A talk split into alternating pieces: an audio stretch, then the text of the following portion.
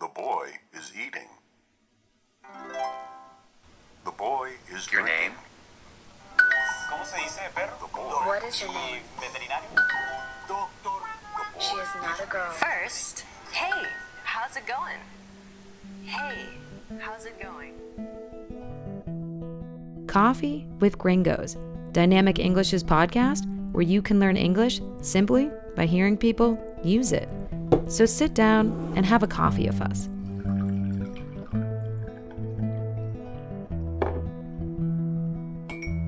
You are listening to Coffee with Gringos. I'm Paige Sutherland. And I'm Ian Kennedy. So, today we are talking about coronavirus.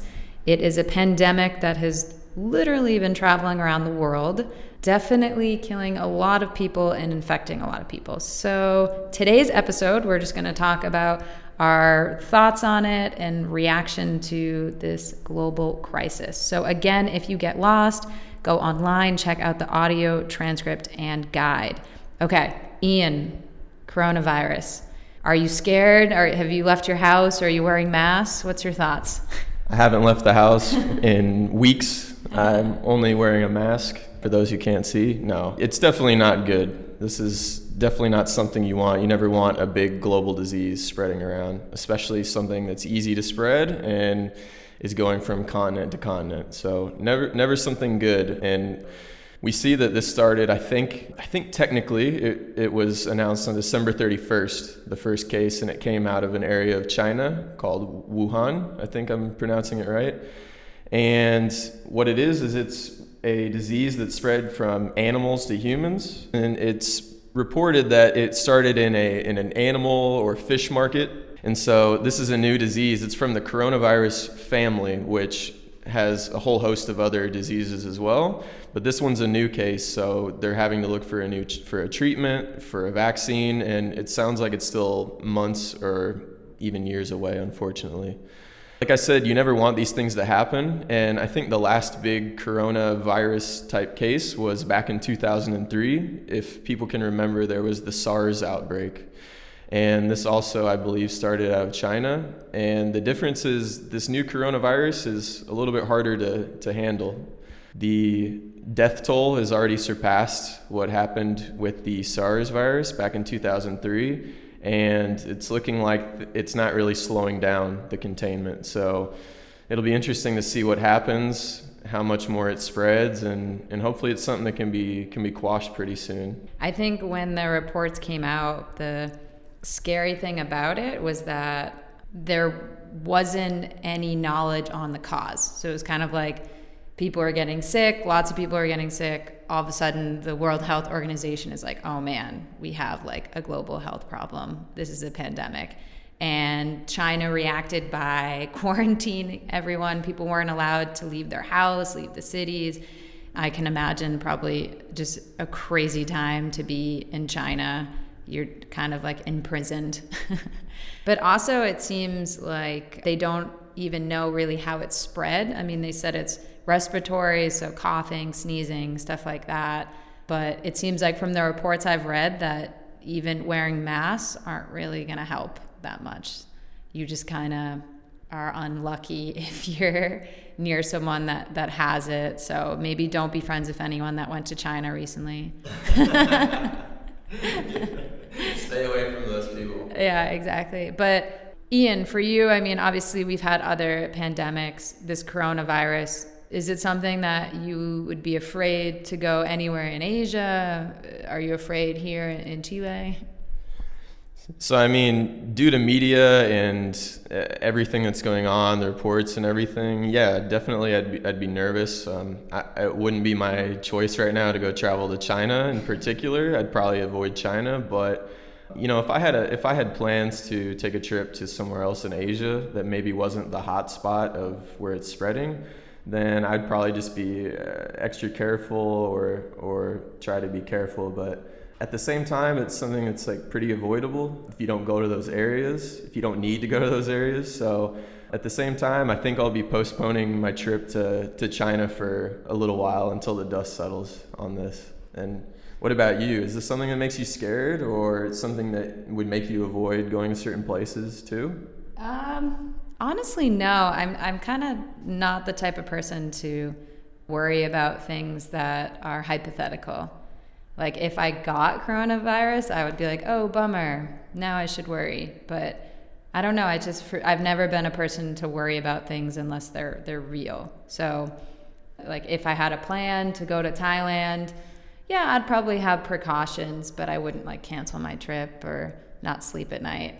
I was reading this article on New York Times about how it's spreading and I think it just shows globalization. I mean, you have this this outbreak and it's all over the world now because everyone travels. It's so easy to fly around the world that, you know, it started in this small town in China and now it's in Japan, it's in the Philippines, and it's on Australia, it's in the US, it's in Canada. It's everywhere and it just like that.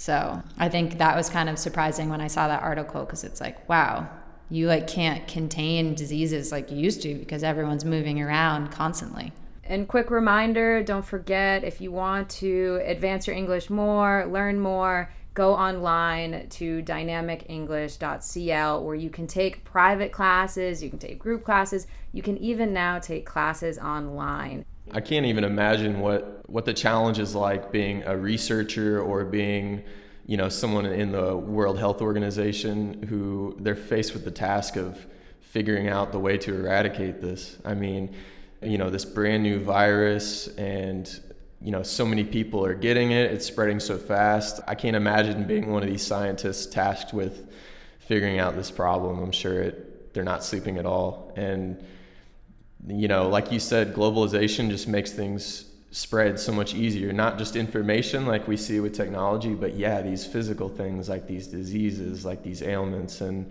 that presents a whole new challenge of you know how do we keep these things from spreading worldwide when you know something starts just in a pocket of the world? And so yeah i think we see as technology is increasing as globalization is increasing these complications of containing you know, viruses and, and other things are also increasing. And so I think every day we think the world's getting more and more complicated, and we see that happening each time these things come around. So it'll be interesting to see what happens for sure. And even more so, we see impacts in all facets of the world, like all facets of life. It's not just with, with health and with travel you see financial markets taking huge hits as well. Yesterday was the biggest loss on the Dow Jones that's happened in over two years. There's a loss of over a thousand points, which is a huge loss. And so, yeah, just because of news that the coronavirus is is not slowing down so much, it's almost to the level of being called an actual technical pandemic.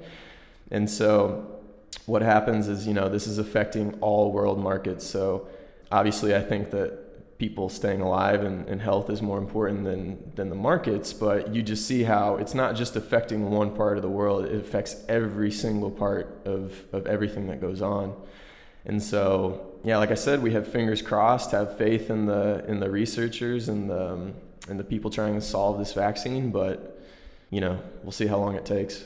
I think not to be all doom and gloom. Some positives is you know, looking at the research, it seems like it's not something that you contract and you immediately die. It's not a death sentence. Reading an article, it said only 2% of people that get coronavirus die from it. So that's good news that, say, unfortunately, you do contract the virus, you're not likely going to die. The odds are in your favor that you'll just have a bad flu, go to the doctor, and recover.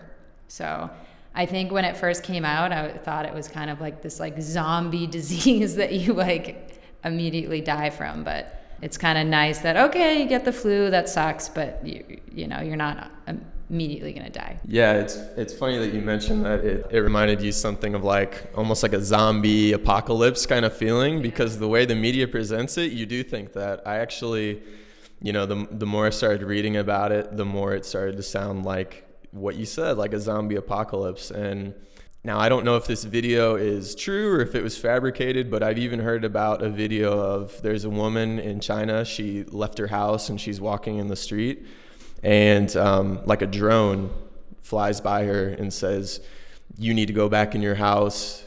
You know, you're not you're not wearing a mask. You're you're a danger to others. You might get sick And these are the kind of things that are like these dystopian sort of books or films that we read about, you know, where you have the go- government robots telling you to go back to your house because there's an outbreak. And these are things in a movie you would see, but now it's happening in real life and it's it's a little scary. It's a glimpse into like the future of like I said, like these dystopian and technological kind of societies and it's a little bit scary. Interesting too, like coronavirus sounds like almost like a cocktail that you would order at a bar. Hey, can I get the coronavirus? Yeah, like when it first came out, I was like, coronavirus? Like, why is it called that? But I guess it's because like the actual virus, the bacteria is in the shape of a crown. So that's why it's called coronavirus. That makes sense. But there was this funny meme that I saw on social media that I, I guess Justin Bieber has um, Lyme disease. So they're like, oh, if Justin Bieber contracts the coronavirus, he'll have corona of Lyme. I was like, oh, that's actually pretty funny. That's a good way to, to make a light of something a little uh, little bad, yeah. Um, obviously, this is something very serious. People are dying from it. People are getting infected. But hopefully, as Ian was saying, that we'll have it contained and there'll be less of an impact. So, fingers crossed. Yeah. Make sure you wear your mask when you leave your house, or the drone will tell you to go back inside. Exactly. So, again, if you get lost, check the audio guide, transcript online. Thanks for listening. We'll catch you next time. Coffee with Gringos was brought to you by Dynamic English, where you can learn English simply by using it. If you're interested in taking classes or just want to learn more, go to our website at dynamicenglish.cl. Thanks for listening.